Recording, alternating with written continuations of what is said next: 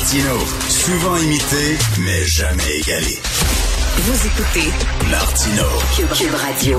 Alors, un proche du Parti libéral du Canada a reçu un 28 millions euh, de dollars en différents contrats de la part du gouvernement fédéral. Euh, pourquoi? Ben parce qu'il habite près du poste frontière de Lacolle, près du chemin Roxham. Il avait un hôtel là-bas, il avait euh, des magasins hors taxes, il y avait un camping. Et là, on a décidé là de, on a besoin d'infrastructures pour recevoir les gens qui passent par le chemin Roxham. Tiens, on va lui donner le contrat à lui on va lui accorder à lui de gré à gré, sans appel d'offres, parce que sous prétexte que la situation était très urgente, euh, est-ce que ça pose un problème d'éthique? On va en parler justement avec euh, René Villemur, qui est député bloquiste de Trois-Rivières, qui est vice-président du comité d'éthique, justement, de la Chambre des communes. Bonjour, Monsieur Villemur. Bonjour, M. Martineau. Euh, bon, on pourrait dire c'est une coïncidence. On avait besoin de, personnes qui habitaient là-bas, qui avaient des terrains là-bas pour les nouvelles structures. Lui était là justement, donc euh, c'est normal. Puis en plus, il n'a pas fait d'appel d'offres parce que la situation était très urgente. Il fallait agir rapidement.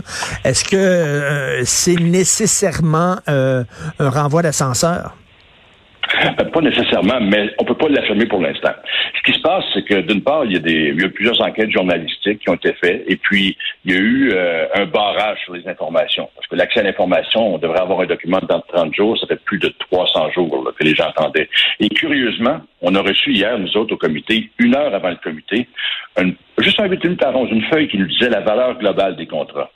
Donc, ça, c'est, déjà, c'est un peu inusité.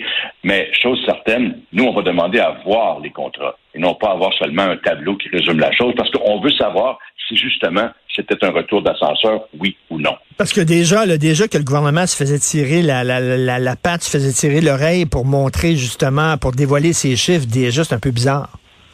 Ah ben oui, écoutez, l'excuse qui était donnée par le ministre de la Sécurité publique, c'est de la sécurité nationale. Alors, moi, j'ai demandé aux gens hier, est-ce que c'est une question de sécurité nationale? Et ils m'ont tous répondu non.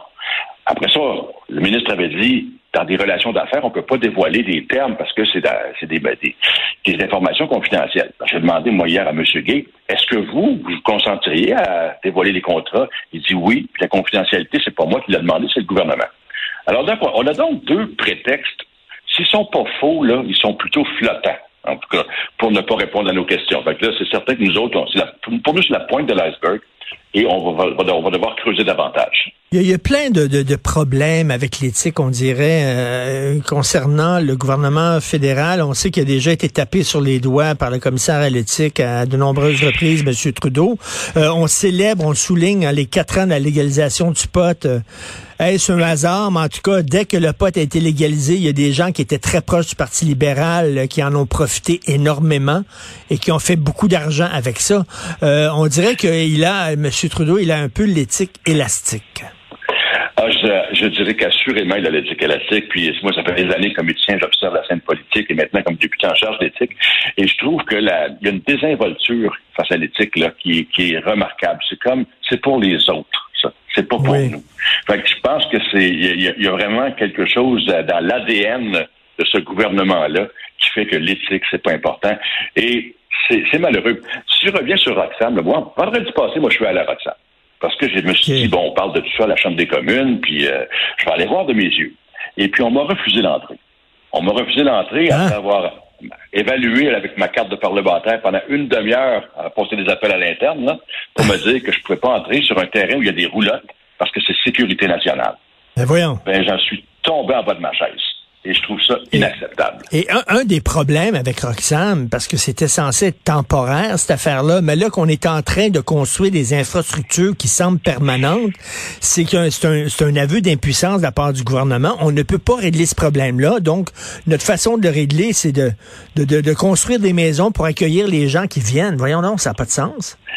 Ben, ça n'a pas de sens parce que la façon de le régler, c'est de faire payer tous les payeurs de taxes. Il, faut bien voir que l'entente sur les tiers pays sûrs, une entente avec les États-Unis, entre autres dans ce cas-là, euh, elle peut être suspendue, mais c'est sûr que ça prend du courage. Elle peut être modifiée, mais ça prend du courage, ça aussi. Et c'est deux choses qu'on retrouve pas souvent. Parce que actuellement, euh, moi, dis c'est un problème humanitaire. Il faut accueillir les gens comme du monde. J'ai pas, j'ai pas de, problème avec ça. Mais euh, de pérenniser une situation qui devrait être temporaire, ben je trouve que c'est au, mieux de l'incompétence, pour au pire de l'ignorance. Parce que là, le message qu'on envoie, c'est écoutez, là, on est en train de, de construire des infrastructures pour vous accueillir, donc venez en grand nombre. Ben oui, et puis c'est drôle parce que moi, là, dans le passé, on sait a des gens qui sont arrivés, qui avaient de l'argent. C'était pas des gens qui étaient des, réfugiés au, sens pur du terme, mais euh, ça, ça passe. Moi, quand j'y étais, il y a une famille d'Afghans qui sont arrivés. C'est, c'est 100 par jour, c'est pas rare. On a parlé de 400 par jour dans certaines journées, mais il reste que néanmoins, là-dessus, le gouvernement d'une part, en Chambre des communes, ne répond pas aux questions puis invoque des prétextes qui sont faux, la confidentialité, le secret national. Et deuxièmement, n'agit pas pour régler le problème à la source. Euh, on sait que le problème du chemin Roxham existe depuis longtemps, mais il y a vraiment, est-ce qu'on peut dire qu'il a été exacerbé par le fameux tweet de Justin Trudeau où il invitait les miséreux du monde entier à se pointer au Canada?